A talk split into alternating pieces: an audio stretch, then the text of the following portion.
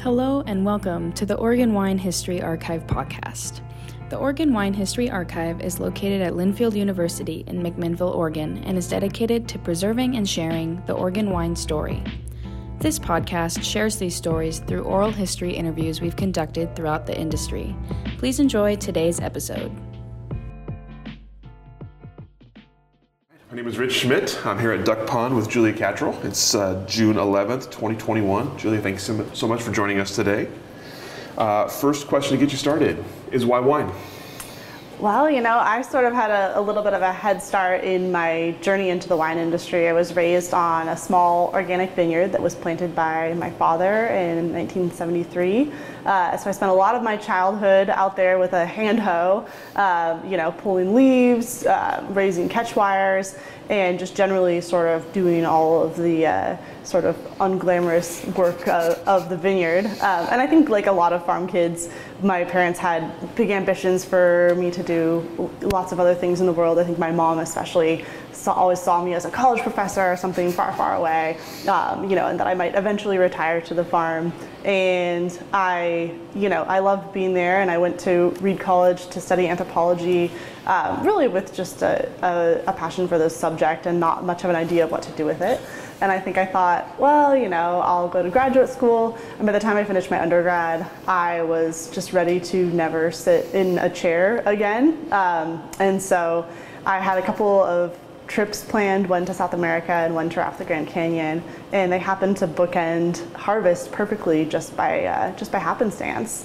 And Tad Seestedt, uh, the proprietor of Ransom, who we were selling grapes to, said, "Oh, you know, if you're free for October and the first half of November, you should really come and work a wine harvest. You know, make some money for your travels, and uh, you know, and then you can go to graduate school." um, so I worked a wine harvest really liked it. Still didn't feel ready to go to graduate school. Uh, went back to Portland, worked, um, you know, some sort of odd jobs, um, and suddenly it was harvest season again. And so I thought, oh, I'll I'll work one more harvest. Um, and by the second one, I think I had enough of an understanding of what was going on. Um, you know how dynamic the community was, you know, how much passion there was, and how much opportunity there was to have a career that really kind of enveloped uh, the sciences and manual labor um, and you know this really complete sensory experience um, and so i thought well you know maybe actually this is something that i should pursue.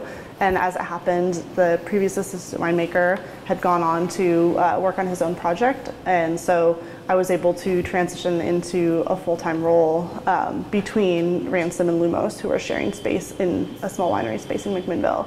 Um, and I just kind of hit the ground running and, um, and, you know, did everything from, you know, general labor there and, um, you know, was trying to kind of learn on the side. Always thought that maybe I would go back and get a master's in viticulture and enology, but at some point realized that I kind of had the roles that I would be hoping to transition into following that graduate work. Mm-hmm. Um, and so I just kept, you know, reading articles and, um, you know, trying to learn everything that I could while while working uh, while working in those roles. And I guess in some ways I'm a real outlier in that I have effectively the same job that I started with, um, although it's gone through a number of permutations. Uh, I guess it's been basically 15 years later. Uh, I'm still the winemaker for Ransom and Lumos, so I've worked up from uh, harvest intern to uh, to winemaker and along the way have you know worked a few other places including Dominio IV uh, and a harvest season at Escarpment in New Zealand uh, but effectively I've really I've really sunk my teeth into what I'm doing and, and really evolved along with the role. So you mentioned obviously growing up in, kind of in the industry or at least in the, in the vineyard part of the industry. What was your perspective? What were the first kind of memories you have of, of wine outside of sort of the family farm? What, what did it mean to you when you were growing up?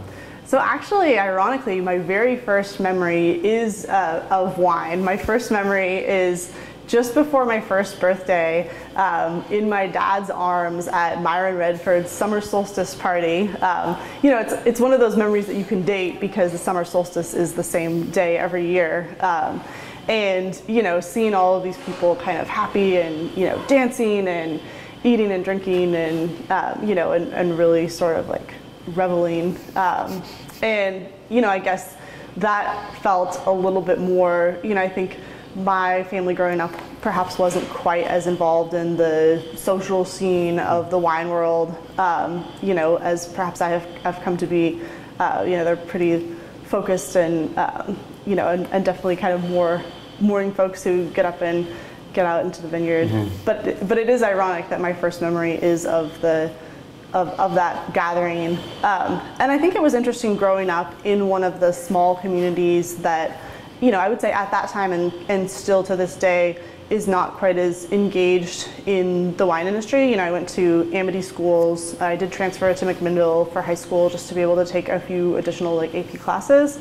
Um, but you know, my peers growing up, nobody else was involved in wine um, in in any way really, and there's definitely a sense that you know that wine was fancy people who were from elsewhere, um, and I think that was like a real challenge to conceptualize my place. You know, my family uh, farm has been, um, you know, in the family and been farmed by my family since 1917. So it's a century farm. My family has really deep roots in the community and, and on our land. Um, but I think growing up, I did in some ways still feel like a little bit of an outsider because of our connection to this wine community. You know, mm-hmm. that I think even though my family was farming in the Amity area and all of my childhood friends' families were also farming in the Amity area, there was a sense of this sort of real differentiation between farming wine grapes and farming grass seed mm-hmm. or mm-hmm. you know any of the other uh, commodity crops. Um, and it's something that I feel really keenly aware of. I think, you know, maybe in a different way than, than a lot of people. And it's definitely uh, something that I'd love to see more work on by the industry going forward. You know, I think drawing connections with the broader agricultural community, you know, is is not just sort of good manners. It's also, I think, good business, and mm-hmm. um, I think it's something that, you know, that we that we don't do enough of. Um, and ultimately, I think agricultural diversity is is really important, and um, and especially up in the hills, perhaps under threat in some ways. Mm-hmm. So you mentioned kind of going to school without really any kind of clear intention of what you were going to do with school. I'm curious, at what point did did wine become something that was realistic? Was it was it only after school? Did you did you think about it growing up at all? Did you think about it in high school or college that you might get into wine or farming? I think by the time I was in college, I definitely I wrote my uh, my undergraduate thesis at Reed on the appellation contrôlé system in Burgundy and sort of how it reified and just sort of like renegotiated uh, cultural normativity um, in in these rural communities, you know, where it was applied.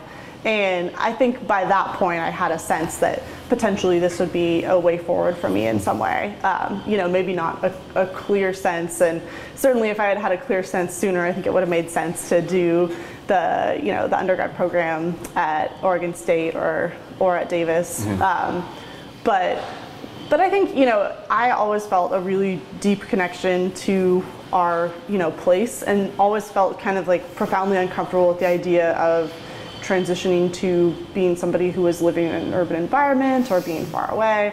I mean, it always it always felt really wrong, and I think it was always something that was kind of in in conflict. Mm-hmm. Um, and you know, I think I didn't have a clear understanding. And quite frankly, I think the industry has really matured a lot, and there are more clear opportunities for young professionals than there were when I was a kid.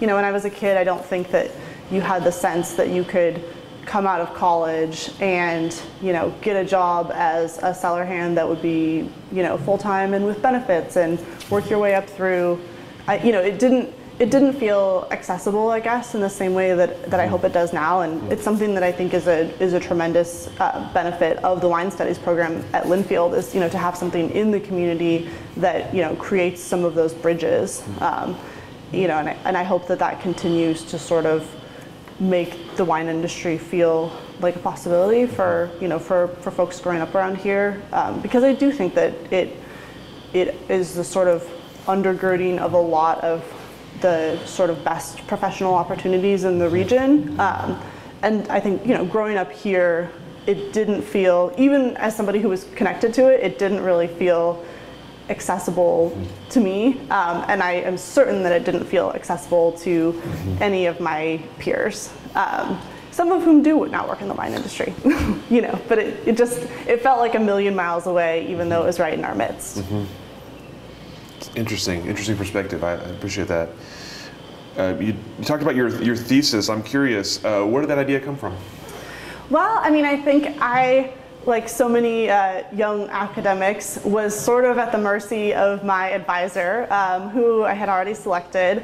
And I had this idea that I wanted to look at something locally because I really wanted to be able to do some ethnographic work, um, which was not necessarily encouraged by the Reed College anthropology department. The idea was always that you were going to get a PhD in anthropology, so you might as well do a research-based undergrad thesis because then you could go and do this like big ethnographic piece for your doctorate. Um, you're nodding as if you have heard this all before. um, but so Same idea, different school. Totally, yeah. so Paul Silverstein was my advisor, um, you know, and he, he's tremendous, and I really enjoy him. He's incredibly passionate, and his um, primary fields were France and North Africa. Um, and North Africa, you know, while tremendously fascinating, I did a lot of coursework in it, wasn't really, you know, a focus of, of passion for me. Um, and so I kind of went to him with this idea that I wanted to talk about land use planning in rural areas in Oregon, um, you know, which was something, you know, growing up in a an area that felt very rural and kind of felt like McMansionville as I was as I was coming of age. Um, you know, I was really alarmed by not just the scale of the development, but also the tone of the development. The idea that it wasn't, oh, you know, someone has taken this basically vacant parcel and developed it into, you know, a small homestead or a small vineyard or a small orchard, but somebody has basically developed it into an enormous lawn with a huge house in the middle of it. Um, you know, felt profoundly uncomfortable um, and frankly like an affront to the way of life that you know that I had enjoyed growing up. Um, and so that was kind of like where I really wanted to focus my energy. And he, you know, was kind of like, you know, it seems like maybe you're a little close to the subject and your ability to sort of produce something with any sense of academic objectivity is pretty compromised on this, um, which he was completely right, if you can't tell. Um, and also, you know, what kind of source material are you going to be looking at in terms of the text? You know, there isn't a lot. What if you did something that was sort of tangentially related to what you are looking at in a place where you have a little bit more critical distance um, and also where there is really interesting sort of like legal textual work that you can fall back on. You know, what if you looked at this in Burgundy, um, which I think has similar challenges, and the challenges maybe have been going on for a lot longer, um, and you know, and they have had this, you know, this approach of codifying a lot of their agricultural practices in a way that also codifies land use. Um, you know, it might be an interesting way to you know, get a get a better look at your subject in a way that maybe is a little bit more productive. And I think that was great advice. Um, I definitely I learned a lot doing that thesis, not nearly as much as I uh, would if I was potentially doing it now and not as a you know burned out 22 year old who was ready to never be in a library again. Um, but I think it, you know, it dovetailed uh, really well with um, my sort of burgeoning interest in wine. Um, it was a great excuse for me to spend money I didn't have on drinking wines from Burgundy, especially, you know, for my, you know, qualifying exam. You know, it was definitely one of those things where it's like, okay, great, now I have to buy some Burgundies because if I don't, then uh, they probably won't pass me because I should have done a better job and I should have worked harder. Um, but I definitely learned a lot. And uh, equally as importantly, now when people say, oh, did you get your degree in wine? I can say, well, I got my degree in anthropology, which is, you know, the study of asking critical thinking questions about, you know, human culture, which I think is incredibly relevant. And also, I wrote my thesis on Appellation and Controle uh, in rural France, um, which, you know, satisfies anyone who, uh, who feels that anthropology isn't sufficiently relevant to, uh, to my professional life. But it is, it's a joke that I tell all the time, and I think it's really true beyond my own experience um, that I got the alternative um, viticulture and enology degree for Oregon, which is a completely esoteric degree in a liberal art uh, that makes you say, what on earth am I going to do with my degree? I think there are tons of winemakers who have philosophy degrees or European history degrees. Um, and yeah, I mean, you laugh because I know that you have, you're, you're, counting in your head, you've interviewed so many of them, right? um, but I think ultimately it's the thing that is perhaps the most precious about the wine industry, besides being connected to you know the world that we live in, is this sense of a community of people who mm. are incredibly passionate about what they're doing and just whatever idea is in front of them. Um, and I think that a lot of times those people tend to uh, major in something really impractical in college, and then they end up here. The majors that make your parents cringe. Exactly. Yes, I think my mother did cringe, but. Uh, so you mentioned uh, first harvest is just kind of a happy coincidence, uh, coincidental timing. Tell me about your sort of memories of first harvest. What, what, was what was it like? What was what was the work like, and what was it about it that appealed to you? Well, it was 2007, so it rained a lot. Um, I think my first day coincided with the beginning of the really heavy rains, um, and I think it was, you know, Tad had said, okay, you'll work six days a week, 12 hours a day. And the first day, I think I had the flu actually. So I showed up to work with a fever of 103. I cleaned the press in the rain for about eight hours. And then he said, You should go home. I was like, No, you said we're working 12 hours. I'm, I'm here for it. I'm going to do it. I'm going to work for 12 hours. He's like, there's going to be plenty of time for that. Go home and get some sleep. Um, and I'm glad I did because you know how it is when you, you get a cold or the flu during harvest, it just drags on. So, you know, it rained. I was sick. We worked many, many days in a row. It was not six days a week, it was eight days a week. Mm-hmm. Um, but I think, I mean, a lot of our, our cellar hand, Aaron, his first harvest was this last year with the fires. Um, and I do think having a really challenging vintage as your first vintage sets you up really well um, with uh, reasonable expectations for harvest going forward.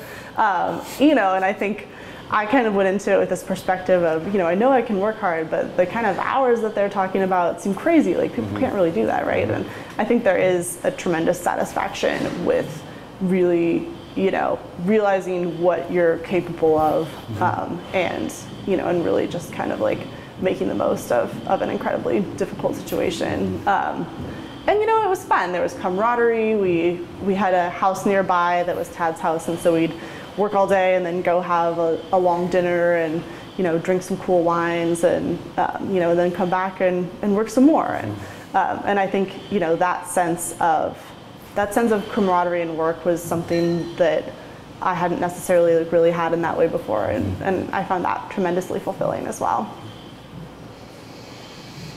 Tell me about Tad as kind of a first a first wine mentor boss. Well, what, what, what was he like? What did you learn from him, and, and what was the what was the kind of atmosphere like around him and his work? You know, so I think it's great to uh, it's great to have had Tad and Dai together because I think they they have really different styles of management and personality types. And you know, I think Tad is somebody who he is super passionate. He has this real sense of you know right and wrong and, and the way to do things and and black and white and you know and he cares really deeply about his people and what he's doing um, and I think he also really wants to be like right there in whatever it is, you know. And I think mm-hmm. sometimes, as you know, as we've worked together over the years, I think especially as you know, as I got more experience, you know, it can become a challenging thing where it's like, no, you know, now I have a really strong sense of how I think that it ought to be done. Uh, but I think, you know, to have somebody like that as kind of your first boss is really good because I think you set you set this really strong tone of how things should be done mm-hmm. and you know there are really clear expectations and i think you know there's that picture of you know the boss like pulling from the front instead of like pushing from the back um, you know and i think both tad and Dai um, you know who are both kind of like early mentors are absolutely great examples of that you know the sense of you know there's a, a lot to do, but we're going to be right there in it. Um, and it's definitely something that I'm trying to incorporate into my own leadership style. You know that the, the harder the work is, like the more present I want to be, which is a challenge sometimes. You know, as a winemaker because you have so much paperwork and work orders, and you know, I think it's it's a challenge sometimes to get back out into. Mm-hmm. Uh, into the throw of it, but I think I think that was something that Tad did a really good job prioritizing. Is you know making sure that you know setting aside all of that stuff and you know being on the floor mm-hmm. during harvest and and making sure that there was a sense that we were really doing it together. And you mentioned, of course, Dai uh, Lumos. Uh, uh, tell me about him and, and sort of what you what you what you learned from him, and, and as you kind of went off into your own leadership role, what did you bring from both of them? Besides, I mean, you mentioned a little bit earlier, but what, what else did you bring from them? Yeah, I mean, I think that the you know Dai is, I would say, probably the most confident uh, delegator and sort of, you know, he has this really expansive view of you know what the team can accomplish that I think is really it, it really he doesn't center himself in that. Um, you know he has a really strong sense of what people are capable of and I think he's really good at setting his own ego aside and saying you know no like you can do that. You are great. You are doing a great job.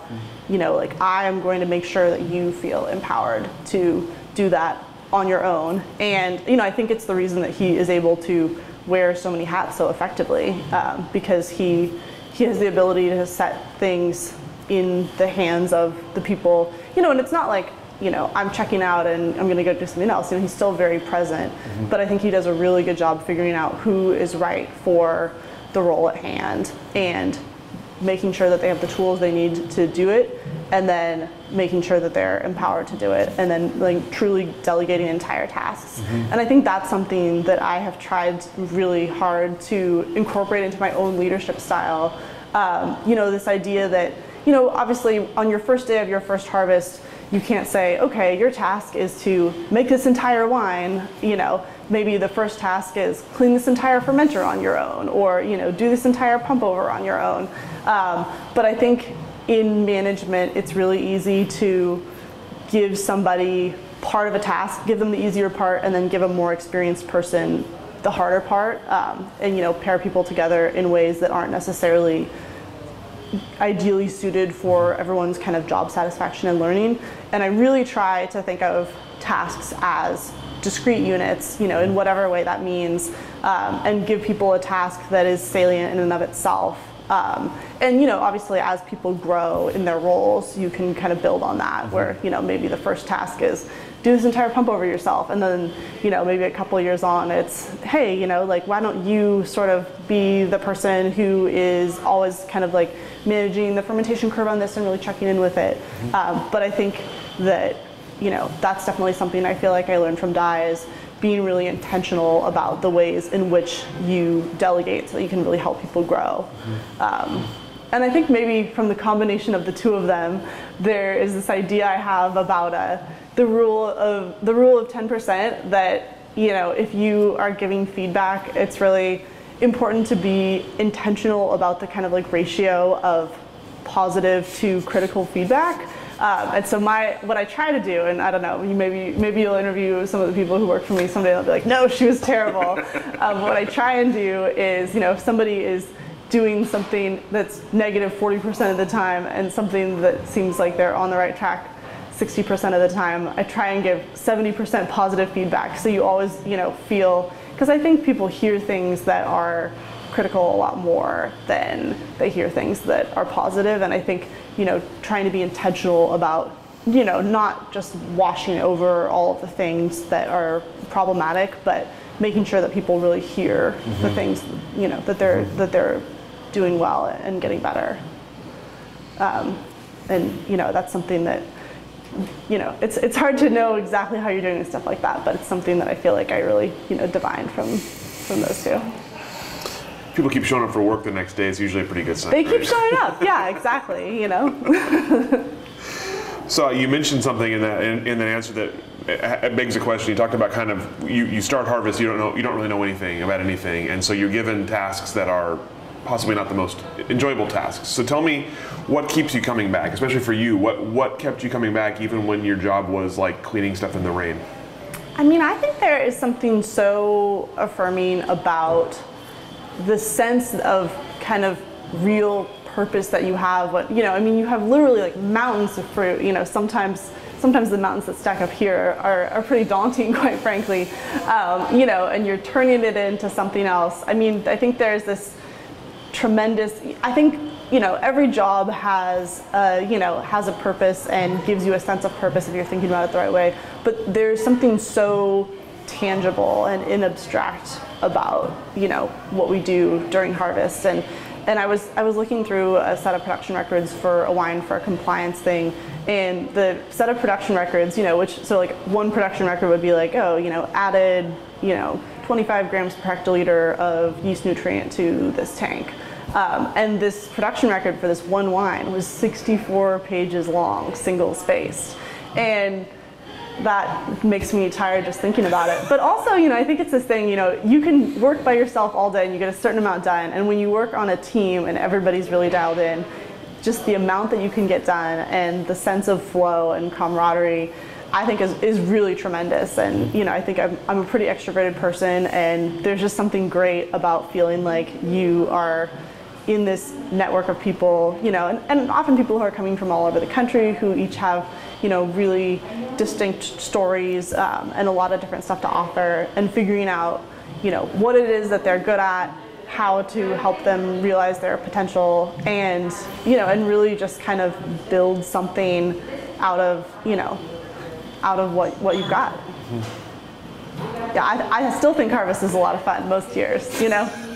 I mean, last year, last year between the pandemic and the fires, I think you know felt a little less less fun, but it was still fun. We had a great team, and you know they just kept coming back for it, and you know they dealt with anything that we could throw at them, and I think uh, you know that that sense of of achieving this tremendous thing with a group of people is is pretty uh, pretty remarkable and never really gets old going to come back to that. I have some questions about 2020, but we'll come back to those in, in a second. Yeah.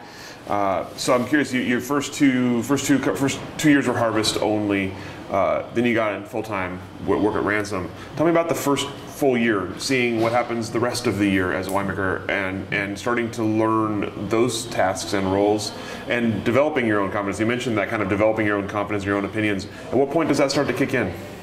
I mean, I think it's amazing how uh, how many things you can pick up early on. I think especially if you, you know, are really you know paying attention and tasting a lot of other wines. Um, you know, I I remember going to Tad shortly after my second harvest and saying like, hey, I was tasting through the barrels when I was topping them, um, and I think this barrel, you know, this barrel is kind of bready. And he was like, I don't know about that. Like, I don't see why it would be. The pH is not high. It's been sulfured. And I was like just taste it, you know. And he's like, you're right, it is, it is kind of bready. Uh, you know, let's, you know, pull it out and sulfur it some more and all this stuff. Um, and just feeling like, oh man, this is good. Like this thing that I was trying to, you know, pull out of the abstraction of tasting different wines, like I've got it, I've got this thing. Um, and, you know, certainly I think it takes a really long time to feel confident about a broad uh, range of things. And I still, you know, I think they say like the more you know, the less, uh, the more you know, the more you know that you don't know. Um, and that's certainly true of wine. And in some ways, I think maybe I was more brashly confident, uh, you know, in 2009, 2010 uh, about some stuff than, than I am now. Um, and when people ask me to explain why I do things, sometimes it's like, I don't know, it just like feels right at this point, I guess.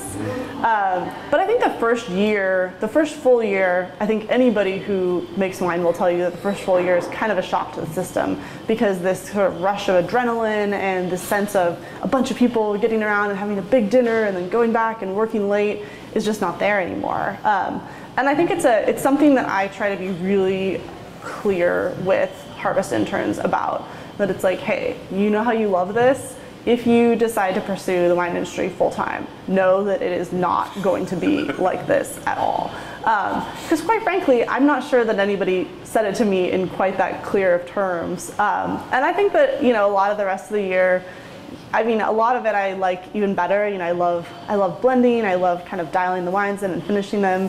Um, but I mean, I think most winemakers would say that you know there's mountains of compliance paperwork. And you know I this whole thing I said about never wanting a desk job you know I, I sit at my desk a lot. And you know sometimes that's a struggle. And you know all jobs have struggles. And I still think mine is is one of the greatest that, that you can have. But um, but I do think that you know the first year especially and maybe especially being in that space you know I was the only person who was working in production in that space. You know Tad after harvest had to go back and finish up all that paperwork he'd been putting off, and you know, Dai is mostly in the vineyard, and so yeah, I think it was like that first year was certainly maybe a little lonely and a little confusing. wasn't quite sure that was what I wanted to do, and you know, trying to figure it out. Um, but ultimately, you know, I think it was still, you know, you're learning a lot and, and you kind of see the process all the way through and understand how these wines, which are so different at harvest, kind of become what they're going to be. Um, and I think after doing it a few times, I think also, you know, you get to a certain point that you have a broader spectrum of responsibilities in the rest of the year, and so it feels a little bit less, um, you know, like you're doing the same like oh great we're going to rack more tanks and more barrels and um, but yeah i think i think certainly that that first year was was probably looking back on it which i honestly haven't in a long time was uh, you know was probably was probably a hard one. Mm-hmm. did you ever in that time or at any time think this wasn't something you wanted to do? Did you ever consider leaving the wine industry Oh, all the time, for sure. I mean, I think especially because I had this sense coming into it that I, you know, had made this plan to do something completely different, you know, and I, you know, I mean, I, I think for a lot, I, I don't really grapple with that very much anymore. I think now I have a sense that, you know, it makes sense for me to be here and that I, you know, within the industry there are, are, tons of different things, you know, to do going forward. But ultimately I think that, you know, the industry feels very much like my, my home and my place now. Mm-hmm. Um, but yeah, I mean, I think at that time it definitely still felt like there's so many other things that I, you know, that I want to do. And I think the thing that maybe especially us 90s kids uh, didn't get told as much as uh, as we should have. You know, there's a lot of kind of like language of you can be anything you want. But I think the thing that I try and remind people who are younger of is that you, you can be anything, but you can't be everything. And it gets pretty hard pretty fast mm-hmm. to like turn the ship, you know? Mm-hmm. Um, and which isn't to say that it can't be done. I mean, I definitely know people who have decided to go to medical school in their 30s, but you know, a lot of especially stuff like that that are kind of long-term career mm-hmm. training. Um, you know, and I was really aware of that and had a strong sense that a bunch of these things seemed like things that I maybe wanted to do and.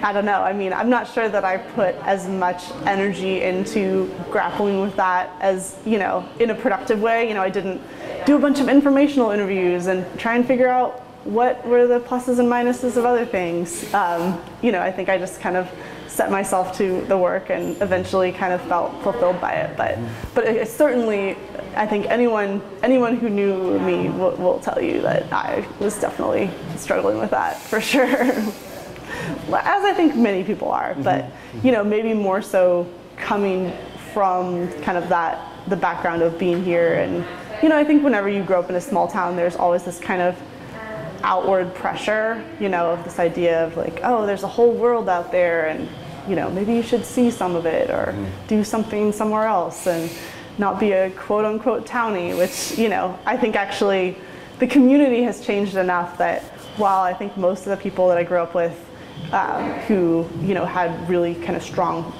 career paths planned had this idea that they would do it elsewhere. I think now our community is so much more vibrant and there are people who choose to come back and, you know, settle down and there's, it seems like there's a lot more going on here than it felt like there was in the 90s and early aughts, which is great because I'm glad to see a bunch of my high school friends, you know, doing cool stuff here.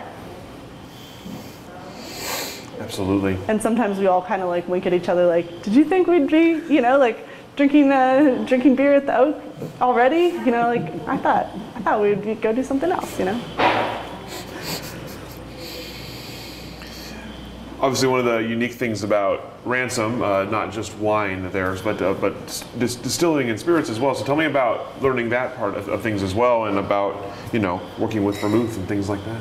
Yeah, I mean, I think that's been that's been a really great thing, and you know, I think it's been great for Ransom as a company to have that flexibility. Um, but I think also it gives you, uh, you know, spirits especially have such a different kind of timeline of production. You know, you're mashing and distilling all the time. It's not like harvest where it's, you know, you do it one time in a year, and so I think it's a great opportunity to you know think about fermentation more often, um, you know, and to think about you know enzymes and starch extraction in the mash process. Um, and you know, vermouth, I think especially has been great because it kind of puts all of these things together. You know, you've got your winemaking and your distilling and the infusion process, um, and we, you know, we grow some of the botanicals. So really being able to put together kind of everything for, you know, for this like really dynamic product, I think has been a tremendous learning experience. And I think vermouth, you have this opportunity to think about flavor in a way that I think winemakers sometimes, I know sometimes I taste a wine and think, oh, I just wish that it had a little bit more of a floral character. Um, but in wine, you can't just leave the bag of chamomile in for an extra week and then boom, it's there. Um, and so I think, you know, having this real tool, you know, where the vermouths have this kind of four quadrant flavor profile of some bitter herbs and some sweet florals and some kind of like fruit components. Mm-hmm. Um, and some savory components. And so you really get to build through time and tank mm-hmm. this matrix um, that I think really informs winemaking for me. Um, you know, I can think about the way that, that something tastes if it's a little bit more bitter and a little bit more sweet, um, and then that kind of comes back. I mean, it's it's harder to manipulate those things in wine, uh, but I think still having this kind of palate to practice those sensations and the way that they play um, is really instructive and also just really fun. You know, it's it's fun I think to finish harvest and feel completely like you never want to see another grape or maybe even another barrel of wine again and then go make whiskey in the distillery for a while and sometimes you wish you could take a break like all the other wine people uh, you know some of them do some of them don't but uh, but yeah i think doing all three is you know, I think my brain's always going a million miles a minute, and I think even within the sort of dynamism of the wine industry, it's easy to get bored with stuff, and you can't get bored when you're making every different thing. sometimes, sometimes to a fault. Sometimes I wish I was a little more bored. Although I'm not really doing so much with the spirits anymore uh, because Ransom is kind of bifurcated now. We'll talk about that in a second too. But mm-hmm. I'm curious for, for those of us who have never made vermouth, take, give us a brief idea of the vermouth making process. Yeah, uh, especially coming coming from a winemaker. Yeah, I mean, so I think the thing that gets missed a lot um, in vermouth production is vermouth is a lot better if the wine is good to begin with. Um, so trying to select aromatic whites that have a lot of character. Um, you know, do skin contact on some of them sometimes if need be to develop that a little bit more. But really, you know, just focusing on fermentations that really, um, you know, affirm the kind of aromatic character of the grapes and blending different varietals that kind of create these kind of two distinct base palettes for sweet vermouth and dry. Mm-hmm. So more kind of Muscat Gewürztraminer for the sweet, more towards kind of Pinot Gris, Chardonnay, Riesling for the dry with some crossover. Um, the sweet, especially, uh, do a system where we make sure that the barrels are fortified and not topped, at least part of it, for a long time, so you get some of this kind of interesting kind of sherry oxidative character. Mm-hmm. Um, and then you put together a blend, a base blend. If, if you're doing it right, the base blend should kind of taste like vermouth in and of itself. It shouldn't just be boring old wine that tastes like something that you would just drink out of a bottle. But it also shouldn't be bad or you know problematically oxidized or flawed in any way. It should be a nice, interesting thing. Um, and then you fortify it with brandy, which we distill uh, at Ransom.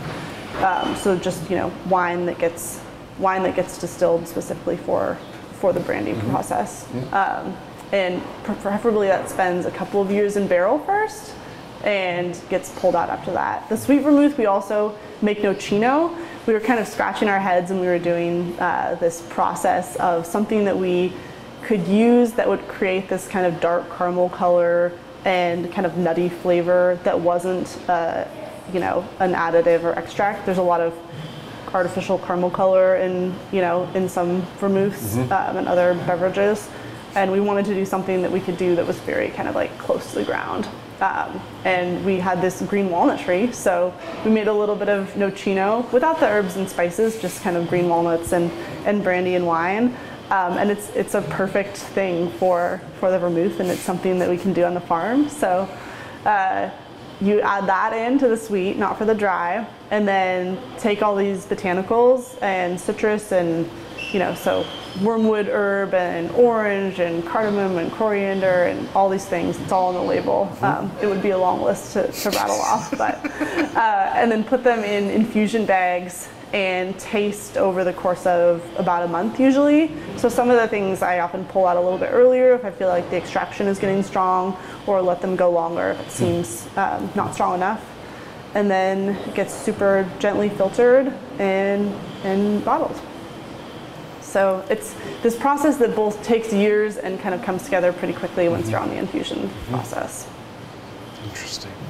And it's definitely a feast for the senses. I think uh, my tasting notes sort of tend a little bit more esoteric than uh, even even most winemakers, which are pretty esoteric to begin with. You know, because I'm always like, oh, this is like chinchona root. Nobody knows what that is, but but it is.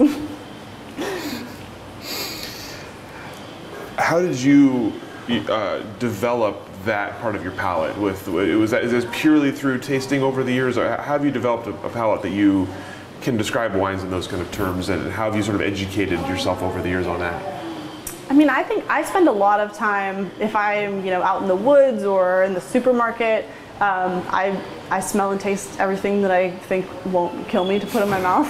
Um, and I think, you know, being really intentional about it, uh, you know, not just kind of like giving something a quick sniff, but, you know, really spending time and closing your eyes and trying to sort of imprint those aromas um, onto your brain.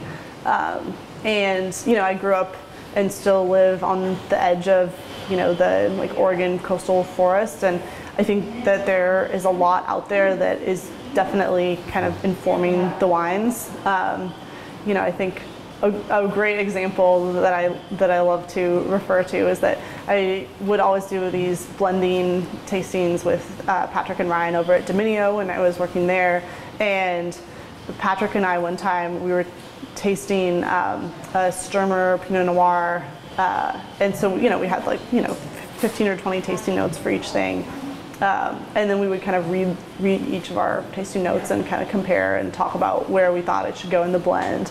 And this one barrel, I had written, you know, all the normal stuff, cherries and, you know, violets and this, that, and the other.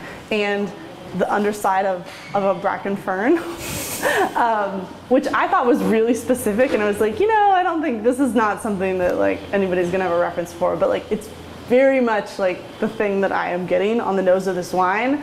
And I just feel like I should write it down because it will help me remember the wine and kind of like be informed by the wine mm-hmm. um, going forward.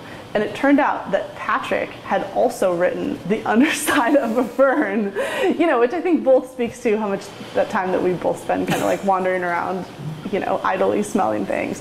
But I think it also speaks to the sense of like, you know, that there is this like real terroir driven character, you know, to these to these wines and that maybe some of these things that I'm not even certain sometimes if I'm, you know, pulling out of my imagination, you know, that there is kind of a real consanguinity like in well-made wines between the, the wine and the place, even as specifically as the underside of a fern. But the only way that you will be able to pull that tasting note out is if you have walked through the woods smelling the underside of a fern, which I encourage everyone to do. A, because it will, you know, bring a real moment of joy into your life to be out there absorbing all these smells, and because it makes your tasting notes a lot more interesting. Mm-hmm.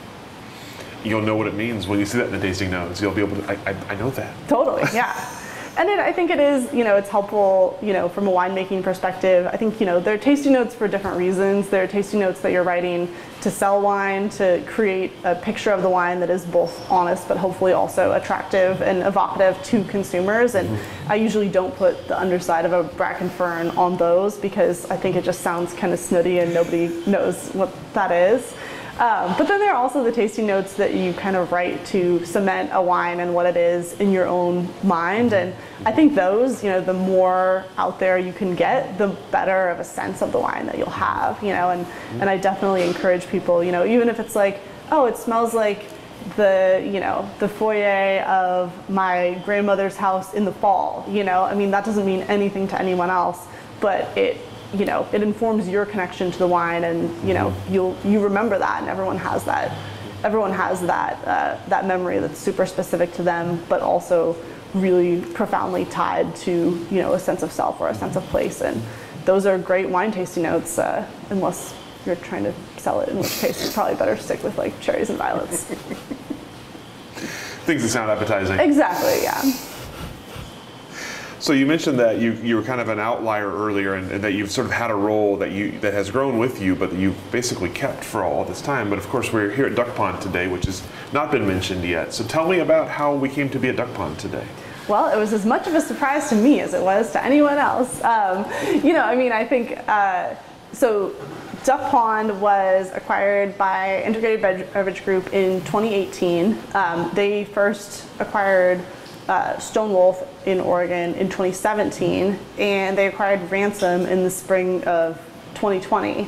Um, and it was it was an interesting time for them to acquire Ransom, uh, both because I think literally the day that the sale went through was the day that the first COVID case uh, in Yamhill County was announced, and so you know Tad I think uh, goes down in history as the sort of uh, the luckiest business deal, uh, you know, ever. I think because ultimately, you know, I think this company has made really, you know, good decisions and has come through the pandemic, you know, in a pretty strong way. And also, I think just has a broader reach. You know, mm-hmm. I think Ransom, um, you know, has been really focused. Um, nationally and through distribution and has been really heavily on-premise focused um, you know and i think the the ransom brand, I think, certainly, you know, being a, a super small business, I think would have had a much more challenging year on its own, mm-hmm. um, and I think is probably in a better and safer position. Um, you know, Tad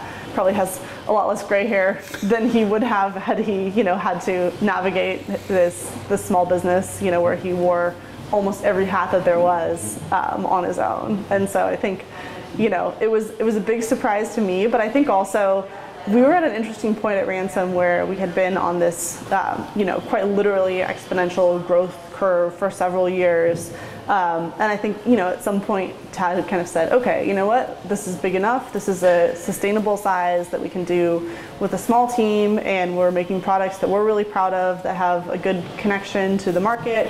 And, you know, let's do these things, let's do them really well. Let's not stay until 9 o'clock at night waxing and labeling Old Tom Gin because the truck is coming in the morning anymore. You know, let, us try and like hit a stride and a sense of, you know, you know, kind of emotional sustainability. Um, and I think in a way that sort of coincided with, you know, I think we had all been doing it for a long time and I think hitting that stride for me in a way kind of felt like, okay, well, how am I going to continue to grow. You know, it's like I want to be here doing this, I want to be doing what I'm doing, but I also, you know, at some point, if you're doing the same amount of the same thing, um, you know, I think there can be a sense that, well, you know, what is going to be what is going to be the next big challenge, mm-hmm. you know?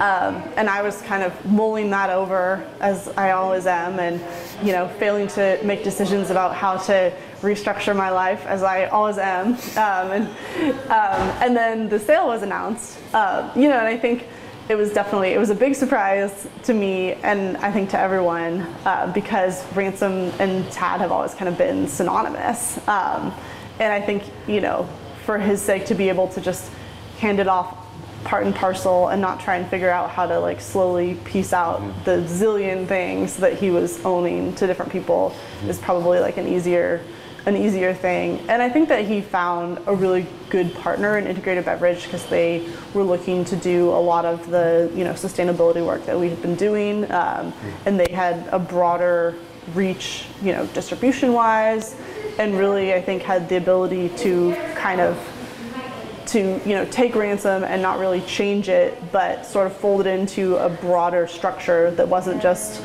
a few people trying to do so many different things, mm-hmm. you know, to be able to say, okay, the marketing department will do the marketing, and you know, the accounting department will do the accounting. Um, and so I think, as much as it was a big surprise, and I wasn't totally at first kind of certain about, you know, it's like, well, what does this mean for me, you know? how how am I going to do this and also I think also just you know the idea that this kind of big outside company I was like well clearly I wouldn't still be able to make the wines at Lumos and make the wines here. You know, they're not going to let me do that. Mm-hmm. I mean, it's crazy that even Tad and I were able to figure that out for you know for all this time. Mm-hmm. And so you know that felt really uncomfortable. The idea that I would have to leave mm-hmm. um, leave Lumos, which I you know really love too. And somehow it seemed like they I think this company, even though they're you know fairly big and fairly geographically disparate, they you know they do really kind of listen to people and they were like oh no you know if you feel like you can handle it you know you're an adult like make it make it work you know? Um, you know and sometimes it's like am i making it work? I don't know if i'm making it work. I don't know if i've ever really been making it work. Um, but you know i think from that sort of initial sense of being taken aback and not being sure like you know how it was going to unfold um, i think it's been great to be in this kind of bigger context and doing, you know, doing kind of management of a kind of broader scale of production and, you know, seeing how to make a 50,000 case wine, which is not something I'd ever really done before. And, um, and, you know, working with a bigger team and, you know, being able to hand off some of the stuff that ate up a lot of my time, like ordering packaging, you know, here there's a person who does that. Um, and that's, that is great. because I think every winemaker will tell you that uh, you can spend a lot of time just ordering glass.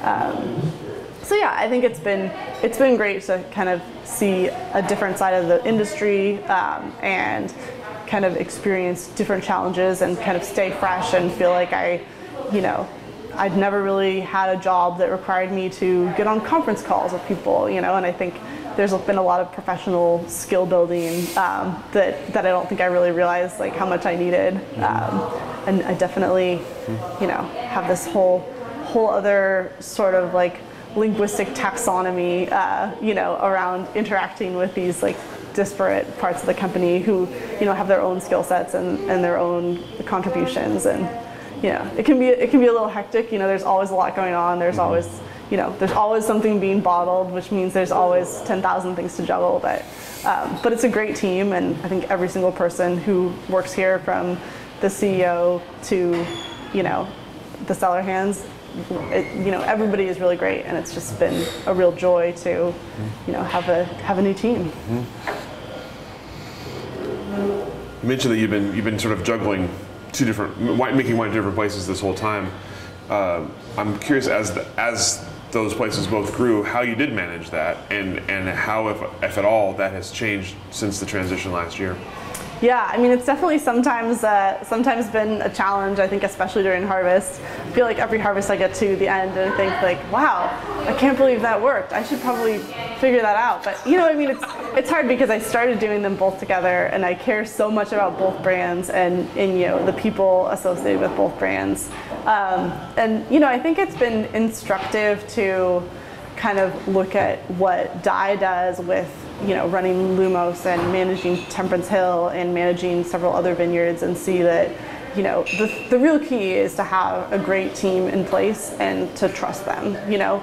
And sometimes I certainly feel guilty like oh man I wish I you know was here to do your long day with you and also you know these guys' long day with mm-hmm. them mm-hmm. but you know the winemaking decisions have been laid out and we have a plan and i'm going to go make a plan at the other place and then if i can get done before midnight i'll come back and you know help you guys scrub the floors um, but i think you know in some ways as somebody who uh, perhaps could be more organized, uh, it, both in their personal life and their professional life. I think you know it, it, definitely I think forces me.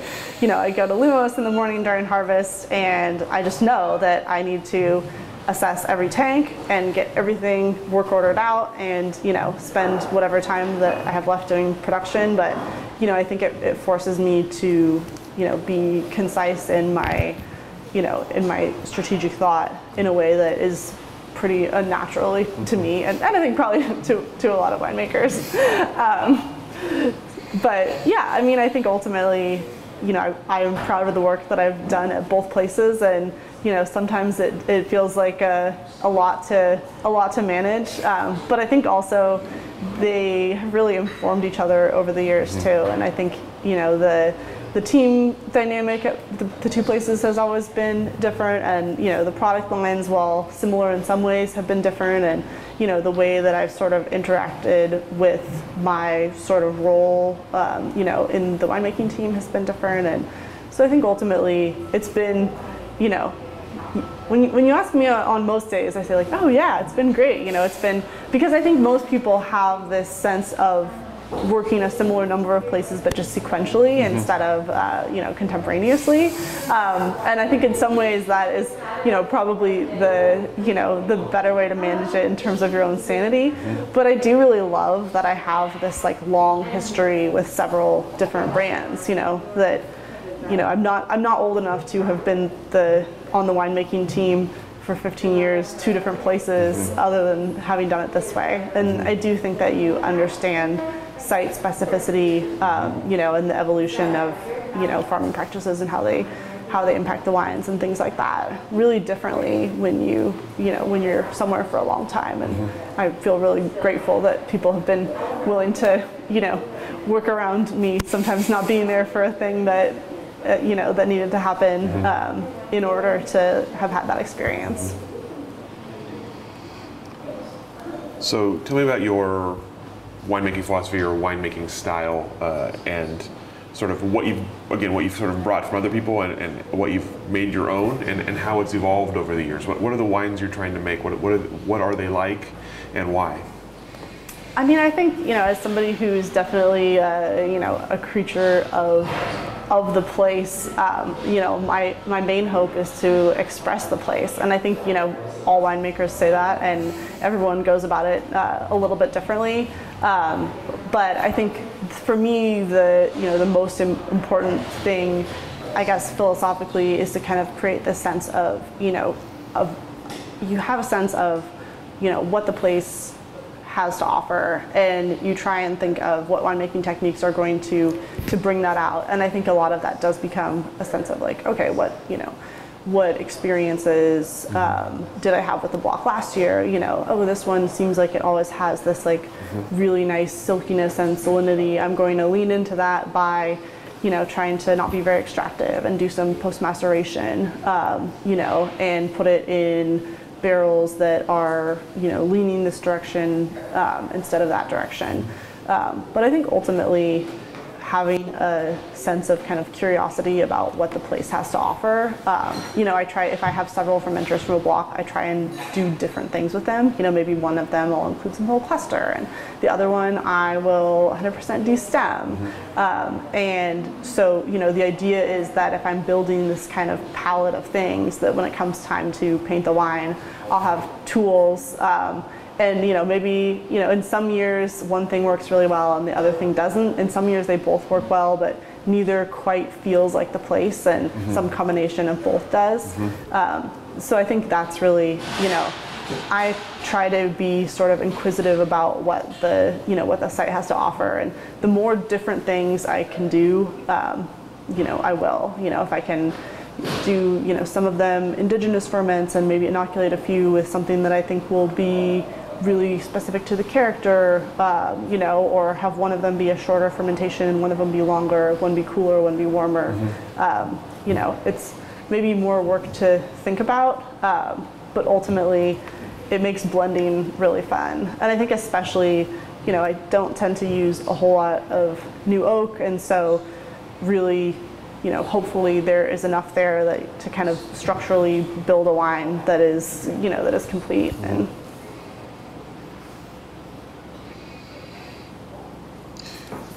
You mentioned that, especially at Lumos, of course, Dai is known for vineyard, his vineyard, and all the vineyards. Uh, um, what along the way have you picked up about vineyard work and about what you are looking for in, in a particular vineyard, and what you want to how, what you want to express from a vineyard? Yeah, I mean, I think it's been really fun to work with Dai on these wines, kind of as he I mean, he's been farming in temperance for over 20 years, um, you know, and I also work with a lot of fruit from our family vineyard, and you know, my dad and uncle have been farming for, you know, for I guess, gosh, close to close to 50 years, really.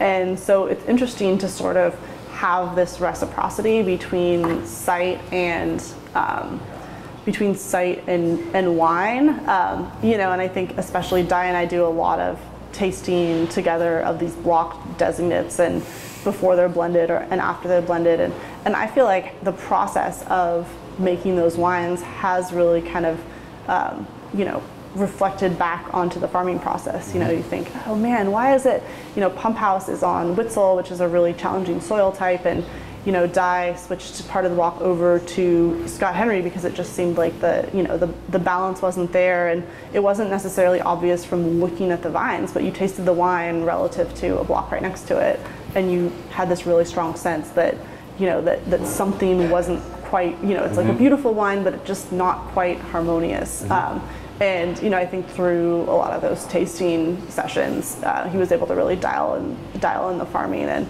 you know, I think farming is definitely it's the art of paying attention um, to one place for a really long time. And um, I think that you know, my my hope is that growers, you know, are are paying attention and you know, farming farming sustainably. Both my family farm and uh, all the Lumos sites are are farmed certified organic and um, you know, I think there there are a lot of different ways to move towards sustainability, and depending on you know what scale you're at, you know, certain things might be might or might not be viable for you know for for different different scales and, and different wines. You know, here we have a range of things, but I certainly think that you know the best farmers are really paying attention to their site and mm-hmm. and being thoughtful about about what it has to offer. So we talked earlier about 2020, and I want to come back to it a little bit because obviously a, a, big year for you in a lot of ways, interesting year. Um, it was. It was a really interesting year. interesting you know. Year. So other than the the sale, mm-hmm. tell me about as the pandemic gets here. Tell me about sort of your initial reaction to it, both personally, professionally, and then the the adjustments made throughout the year to rea- as a reaction to it. You know, I mean, I think that the the pandemic certainly was you know, through the year, I think, you know, we all felt a lot of anxiety, you know, I think initially, especially, you know, for Ransom and Lumos both being, you know, pretty small businesses at, at the outset, although Ransom, you know, was in this like big moment of transition. Um, you know, I think like my first concern was, what is this going to mean for the industry as a whole? You know, it seems like as soon as tasting rooms started shutting down, there was this big kind of you know a lot of a lot of grapes suddenly seemed to not have homes and you know it was unclear what the you know sales channels were going to look like um, for all but the sort of like grocery store facing SKUs of larger brands, mm-hmm. um, you know, which like I definitely was grateful to suddenly be in a company that, that has, you know, a number of really successful iterations of that. Um, you know, I think those were the things that were really like kind of bright spots. Um, but actually, I think it, it pretty uh, quickly became clear that it was going to be kind of transformational from a sales aspect. And, you know, I think Lumos is really fortunate to have this uh, incredibly beautiful um, former dude ranch um, out uh, near Philomath. And it's a space where there's a lot of outdoor space for people to spread out. And so once they were able to reopen, I think you know it was a real kind of customer base building experience for Lumos. And the tasting room actually had its best summer ever, you know. And we went from feeling like, oh my gosh, you know, how how is this going to work? You know, people can't even come out and you know and pick up wines mm-hmm. to feeling like like there was a strong way forward and that it ultimately would you know inspire people who might otherwise have gone to a bar downtown to it's like well you can't do that but what you can do is come out here and set your picnic blanket way far away from anyone else um, you know and be in a place that isn't uh, your living room slash bedroom slash zoom office all at once. Um, you know and i think from the perspective of the cellar you know it's always you know we're always bottling here. And so the challenge of you know how do you have a rotating cast of characters on the bottling line and a bunch of people in production and you know knowing that you you can't you can't stop. And so you know trying to figure out how to be careful enough to not have a covid outbreak um, because i mean especially during harvest mm. and i think that actually during harvest our covid strategizing ended up informing our production management in a way that was really positive um, you know covid aside we organized interns into these three person pods and kind of had them doing discrete tasks and moving around together. The idea being that if somebody did catch COVID, that we would be able to isolate the pod until they could get tested instead of all of the interns. Um, and ultimately, I think that worked really well. I think people, you know, ended up developing really strong camaraderie, and you know, it's easier to manage people in a way because you had the sense of like, okay, like what, is this group of three doing? Not like, what are you doing? What are you doing? What are you doing? Um, and so I think that that's actually, uh, you know, even though I don't foresee COVID as being uh, quite as uh, at the forefront of our mind during this harvest as it was during last harvest, I think that we'll probably retain a lot of the things that we did. I mean, I guess I am hopeful that we can also sit at a big table and have a big lunch together, um, you know, and be able to feel like if we all go out for a beer after the end of a long day, that it isn't potentially going to create, you know, like a contagion event. Um, and not feel so worried, you know, for especially vulnerable friends and family. I mean, it was certainly something that I was concerned about. You know, it's like my parents are older, and you know, I was the person in my household who was going to work in the sort of biggest group of people, and you know, you always think it's like I just I don't want to be the person who gets anybody sick. You mm-hmm, know, mm-hmm. I, I don't want to get sick myself, but I really don't want to get the mm-hmm. people that I care about sick. Um, and yeah, I mean, I think there's a tremendous sense of relief now with vaccines. I mean, I think uh, COVID is clearly not over, but it does feel a little bit less terrifying knowing that at least, you know, almost everybody on our staff is vaccinated and in my family everybody's vaccinated except for the little kids who, you know, little kids it seems like generally do okay. So but yeah, I mean, it was it was a huge learning experience, and you know, clearly the most tremendous irony of all of this is that we spent all summer going to webinars and planning and strategizing about this, you know, this one catastrophe, only to uh, be completely surprised at the 11th hour by an unrelated catastrophe. so, I mean, I guess that just goes to show that, uh, you know, that's just uh, that's just how life goes, right? Best laid plans. the best laid plans. Yeah. Well, let's, as long as we're talking about it, let's talk about harvest last year. Um, again, sort of initial reaction and, and, and adjustments you had to make and, and decisions you had to make. Yeah, I mean, I think uh, my first reaction uh, was to just start crying a lot, and uh, you know, I think you know, initially I think there was obviously this kind of period of momentary confusion where we knew there had been these fires. It seemed like the smoke had been high up. Now the smoke was low down, but you know maybe it was low down and you know diffuse enough that it wouldn't be you know impactful, and there was no way to get numbers from anybody.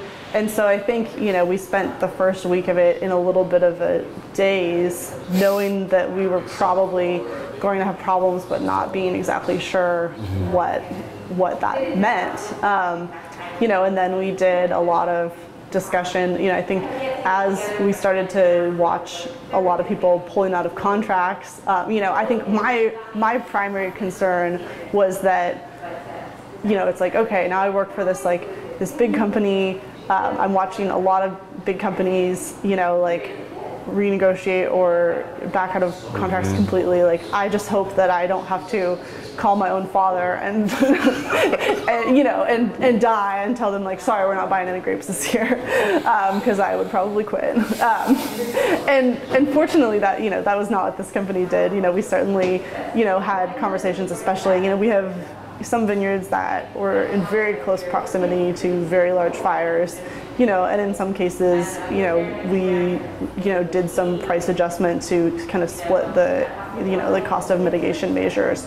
Um, but ultimately everyone you know if they wanted to take insurance there were a few growers that had insurance that preferred to take it. But you know i didn't have to call anybody and tell them we're not buying your grapes. Um, and i'm really grateful for that because i don't think uh, i don't think i don't think i have the, the you know the, the desire nor uh, nor the strength to do it. Um, and then we kind of just got to work. You know i had worked with a very small amount of smoke affected fruit one or two times in the past but like you know a hundred cases of something um, and not very smoke affected, you know, so I didn't really have a good frame of reference. Like many people here, I think anybody who hasn't spent a lot of time in California is probably flying blind a little bit.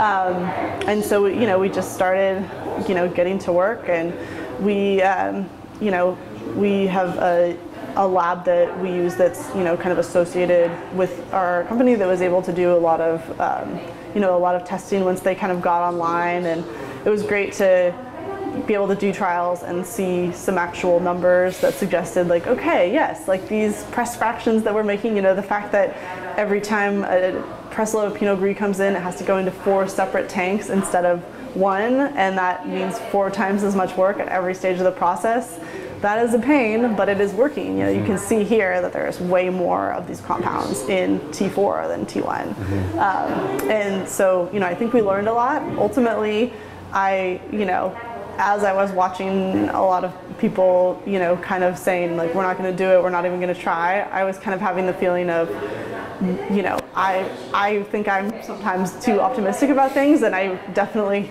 laid awake some nights thinking, what do, what do these people know that, that I don't, you know, like maybe, maybe this is all going to be for naught, and mm-hmm. we will have worked incredibly hard for no result. Um, but, you know, I mean, we have, uh, you know, tens of thousands, if not hundreds of thousands, certainly at least tens of thousands of cases of 2020 Pinot Noir on the market already, and um, it seems like people are drinking it. It's it's gone, and we're bottling more. So, you know, I think uh, through a lot of uh, you know a lot of hard work, um, I feel like we have made a lot of wines that we're proud of, and you know, it's it's definitely not something that I want to do again, but climate change is real, and so I'm sure we will do it again.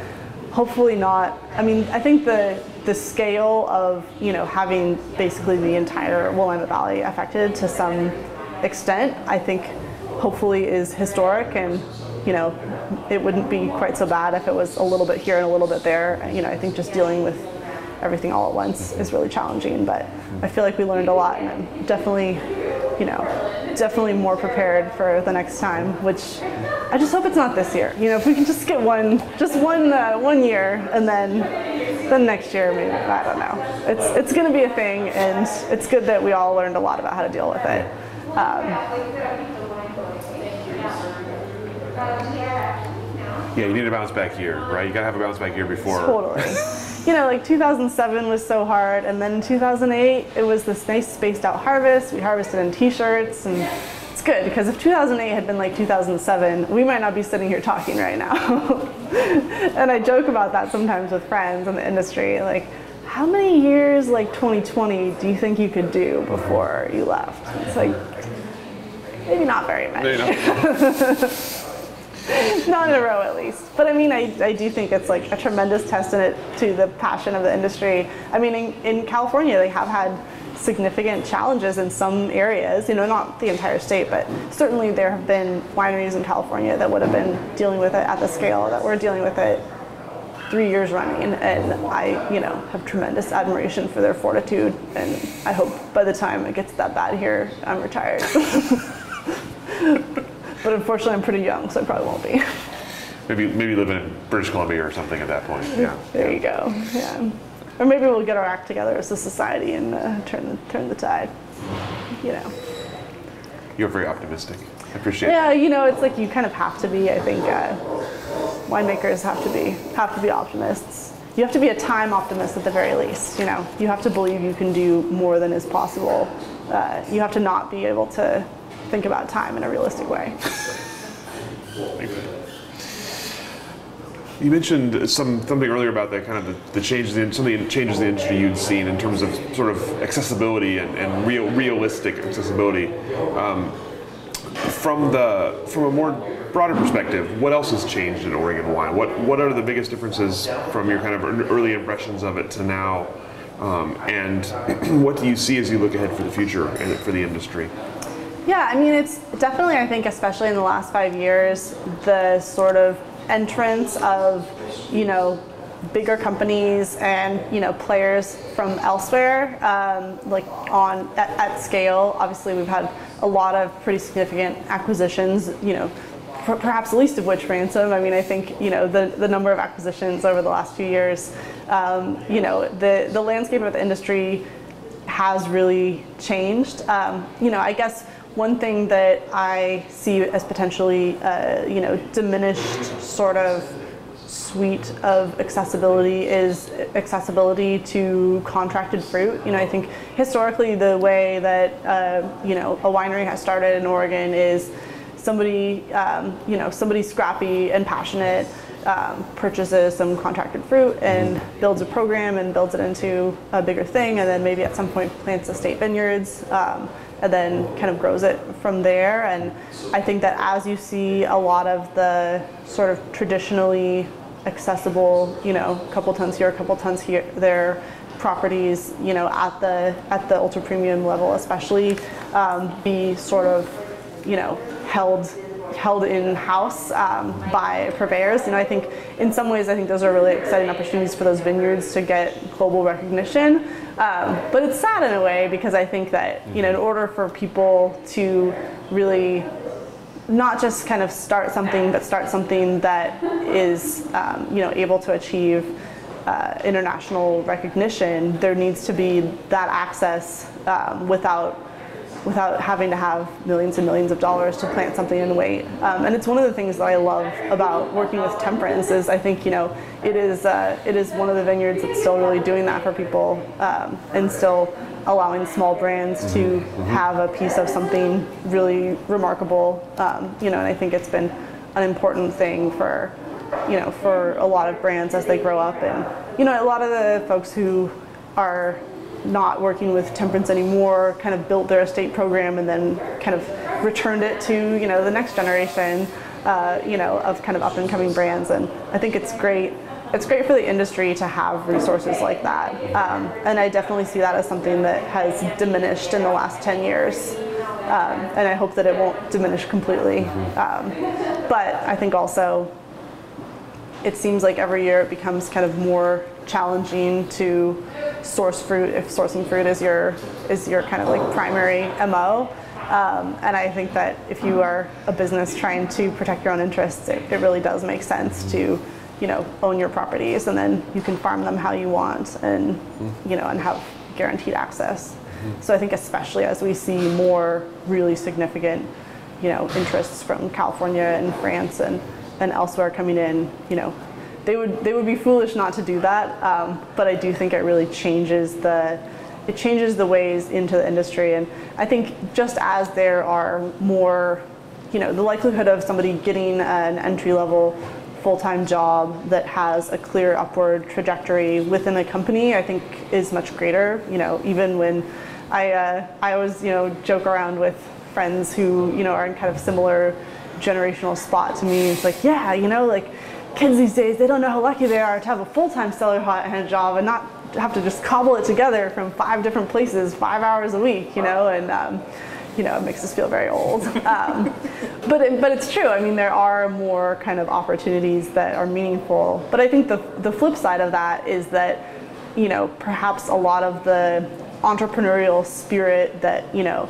the Tads of the world you know where it's kind of like you're working as a cellar hand and, and, doing all this other stuff on the side you know i think maybe it's um, you know it's a different set of opportunities less access to fruit less sort of kind of cobble it together mentality and more opportunities to kind of uh, you know function as an employee within a brand and have kind of stable you know career opportunities that way. So you know i think it's it seems like a a more mature industry and you know I definitely think that there are reasons to be nostalgic for the way it was and reasons to celebrate the way that it is and you know I think that right now in a lot of ways feels like a little bit of a sweet spot and that you know it's it's getting to the point where it's pretty hard to imagine anybody who is not independently wealthy or heavily invested in purchasing land especially this year post covid somehow it seems like it has gotten way worse, which was not what I expected to see happening. um, but you know, I do think that, especially relative to California or France, I mean, in theory, it's still somewhat possible here, and I guess it seems like that won't be true for very much longer. And I think that's definitely, you know, something to something to mourn.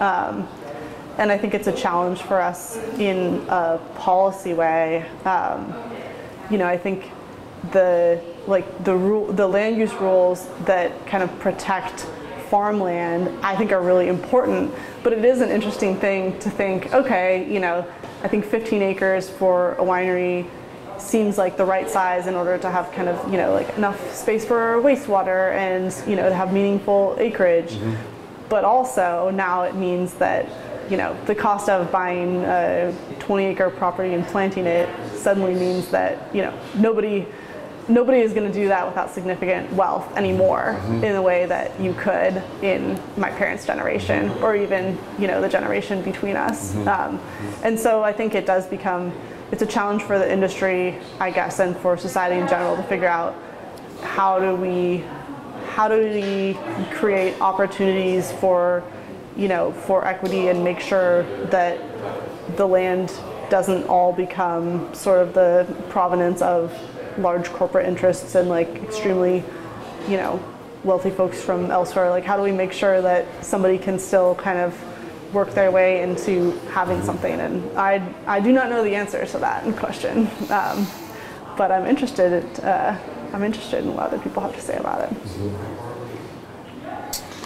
Are there other challenges that you're looking ahead for? Anything else that kind of on the horizon that, that alarms you that or, or that or that you're looking forward to? What, what, is there something coming for Future of Oregon Wine that you're excited about or, or fearful of? I mean, I'm excited about a lot of things, and I think that we have, um, you know, there are a bunch of now that Oregon has this reputation um, that's globally known for Pinot Noir and Chardonnay and Pinot Gris. I think there is a lot of uh, movement into other varietals, which is certainly exciting as somebody who likes to drink different stuff and make different stuff. Um, I mean, I think the thing that I am the most fearful of, and I think anybody who's paying attention should be, um, is water. You know, we have a very dry summer season. It gets drier for longer every year. Um, most Oregon vineyards are, you know, either dry farmed or, you know, if they're on a smaller scale, at least. I mean, probably most is not, you know, because the the big guys have meaningful irrigation systems set up, but you know there are a lot of places that have relied on being able to dry farm, and I think historically that has been, you know, I would say the right the right way to do it and a sustainable way to do it. But you know you can't you can't dry farm if it never rains from April to October, mm-hmm. and I mean we're not there yet, but there have been years where it's been close, you know, and I think ultimately what does not work is for everyone to tap into residential wells in groundwater limited areas to water vineyards. And a lot of years that's what ends up happening. And i know the Eola Hills can't handle it um, and there doesn't seem to be a plan. And i think that you know all of these hillsides are on small gravel aquifers. Um, I think you know the water situation is is critical, and I don't think there are enough answers. And saying this out loud, I'm realizing that I need to be better about investing my investing my own uh, efforts in figuring it out. But but it's tough, you know, because nobody uh, nobody wants to be limited and nobody wants to not water their flowers. And honestly, the scale of the problem is probably such that even if nobody showered all summer, we would still have a problem. Um, and I think ultimately it will take really meaningful, thoughtful um, programming and you know, lots of kind of permacultural structures and things like that to figure it out. And, um, you know, as usual, we will probably start thinking about it as soon as it's a couple years too late and has already been a really critical issue because um, that's we're humans and we we uh, we bat the ball that's uh, that's whizzing by our face right now and not the next pitch and you know that's that is what it is but yeah I think I think water is the thing that we all need to think a lot more about. Mm-hmm. Not just vineyards and, and viticultural land and, and wineries. I mean, I think, you know, the region as a whole has mm-hmm. grown so much and, you know, the fact that there were water use restrictions in a lot of the small towns when I was a little kid, and now those towns have three times as many people. I don't know how they're doing it, but um, yeah, we've got to we've got to get together as a community and really really figure that out, or uh, or the industry I think will really really suffer. Mm-hmm. What for yourself as you look ahead? What, what what's coming next for you uh, and uh, and and all of your various projects? I know. I mean, this is a this is what keeps me up at night. You know, I think. Uh, I, I certainly am, you know, engaged in a lot of things. You know, I think, um, you know, I, I love doing all the things that I'm doing, and at some point, probably, uh, you know, I will have to figure out how to you know, prioritize and scale back one or the other. I think especially I certainly don't spend as much time in the vineyard as I should. I'm sure, uh, I'm sure either uh, either of my family members would, would probably say that too. And you know, I think especially as they get older, like I've got to figure out how to fold that in in a for more meaningful way too. Um, I mean, yeah, I guess I, I'm never totally sure. I mean, I feel really invested in, in all of the projects that, you know, that I've been working on and, and definitely, you know, feel invested in, in seeing them through, whatever that means. Um, but I also feel like I, you know, have developed really great teams in, in all the places that I work. Um, and so, you know, maybe what that means somewhere is, is, you know, kind of like handing something off to somebody. But but I haven't figured it out yet. Um, and ultimately, I think, you know, right now I still feel like I am learning a ton everywhere, and you know, trying to figure out how to uh, how to make it all work. While also, I think I think a lot of the stuff that we've touched on in terms of you know land use and you know like water management and things like that. It's been hard, I think, with COVID too. Um, you know, to go to some of those meetings that are in person, but it's definitely something that um, you know, that is a, a real goal of mine, like in the next decade, you know, to try and, um, you know, be engaged in that discourse. Um, you know, because I do think I have a fairly unique perspective, um, and uh, you know, sometimes people sometimes people listen to me, um, and I think especially insofar as a lot of the sort of planning around that has to be um, you know, has to involve all the shareholders. Um, you know, I think there's a lot of mistrust between the wine industry and, and the, the communities uh, within it. And, you know, I think the wine industry has significant culpability uh, in that. Um, as does you know uh, some of the other folks in the community, and um, I think you know bridging bridging those gaps because I think there are great people uh, great people in all corners and we're, we're going to have to work together if we want to uh, figure all this stuff out.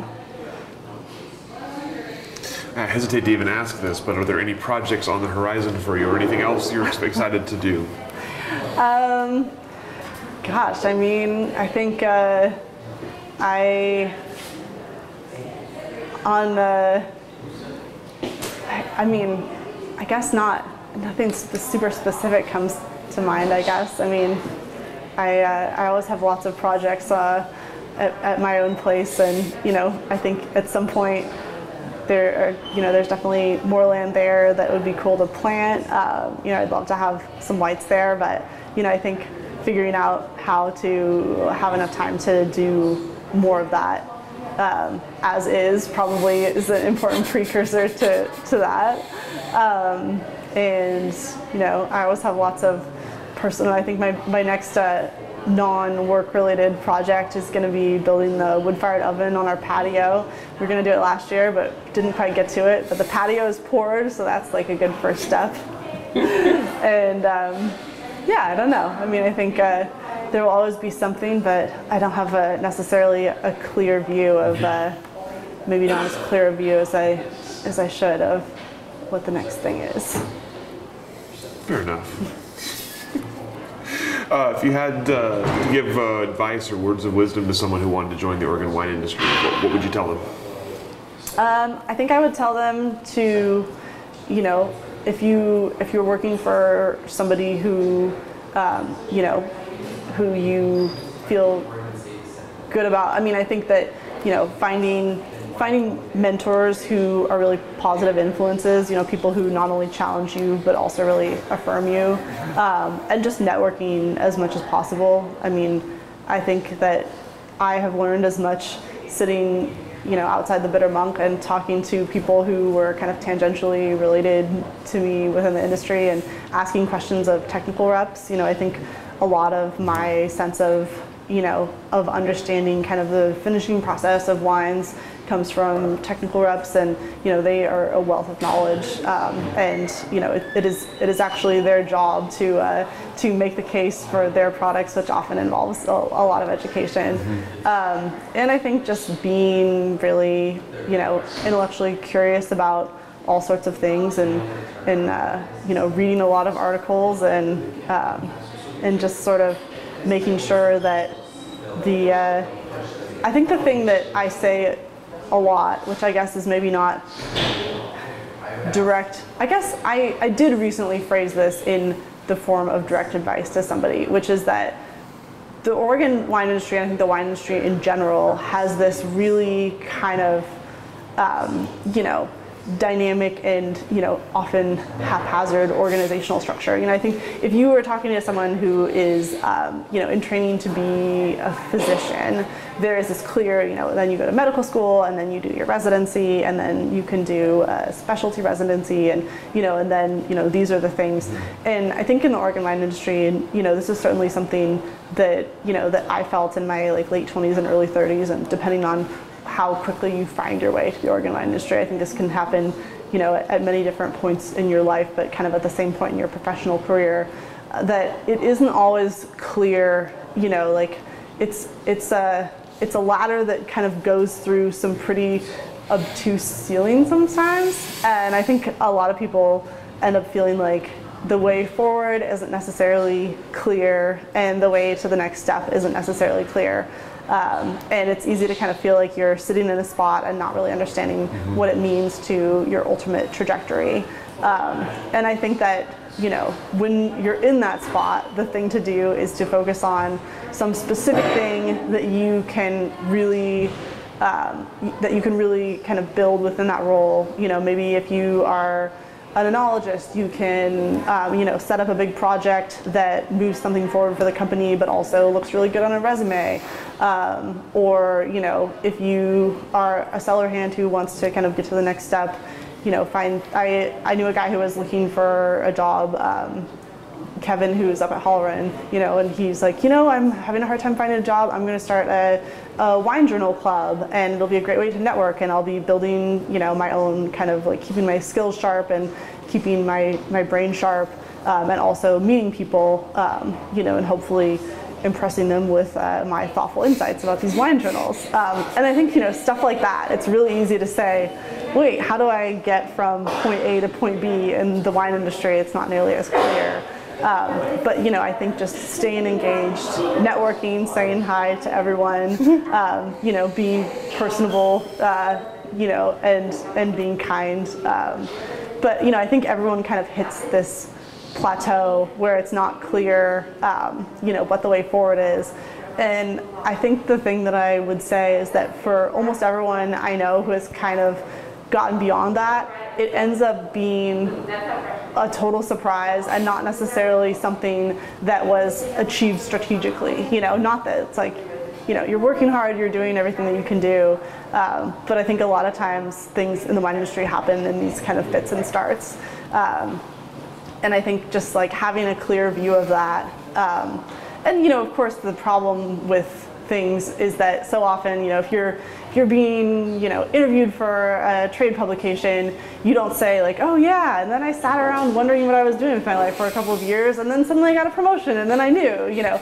I think people, you know, people condense their own stories into things that have, a, you know, a narrative arc that is logical. Um, and so I guess the advice that I would give people is that it is almost always illogical. Almost everyone has this sort of experience of, oh yeah, and then I was feeling like I'm a winemaker now. Like, why do I feel like I am not sort of relevant? Oh, okay, now I've you know have gotten nominated to be on the grand seminar panel. Like that feels like the next thing that like you know allows me to sort of expand my reach and my professional role. And you know, I think the uh, the sort of chaotic nature of the wine industry makes sometimes like the path forward really unclear. But I think mm-hmm. as long as you're connected to people working hard and you know making sure that you are you know trying to always like improve and grow your skill set that that something something good will, will happen but not necessarily when you expect it or because you did a specific thing two minutes two minutes two minutes perfect two minutes all right These are all the questions that I had for you. So, is there anything I didn't ask that I should have, or anything we didn't cover that we should have covered today? Gosh, I feel like that was uh, that was a that was a pretty uh, pretty great run through everything. I mean, I think uh, those were, were great questions, and I think uh, yeah. Well, thank you, thank you, thank you so much for joining us, for hosting us here, and sharing your story with us and your thoughts. And we will go ahead and let you off the hook, and just in the nick of time. Thank you for joining us for this edition of the Oregon Wine History Archive podcast. And thank you to all our supporters, partners, donors, and interviewees who have helped make our project a success. Be sure to check out our website at OregonWineHistoryArchive.org for more interviews, photographs, wine labels, and more. And stay tuned for more interviews as we tell the story of Oregon wine. The Oregon Wine History Archive podcast is brought to you from the Oregon Wine History Archive at Linfield University, with a very special thank you to all the Linfield Archive students who have contributed to these oral history interviews over the years.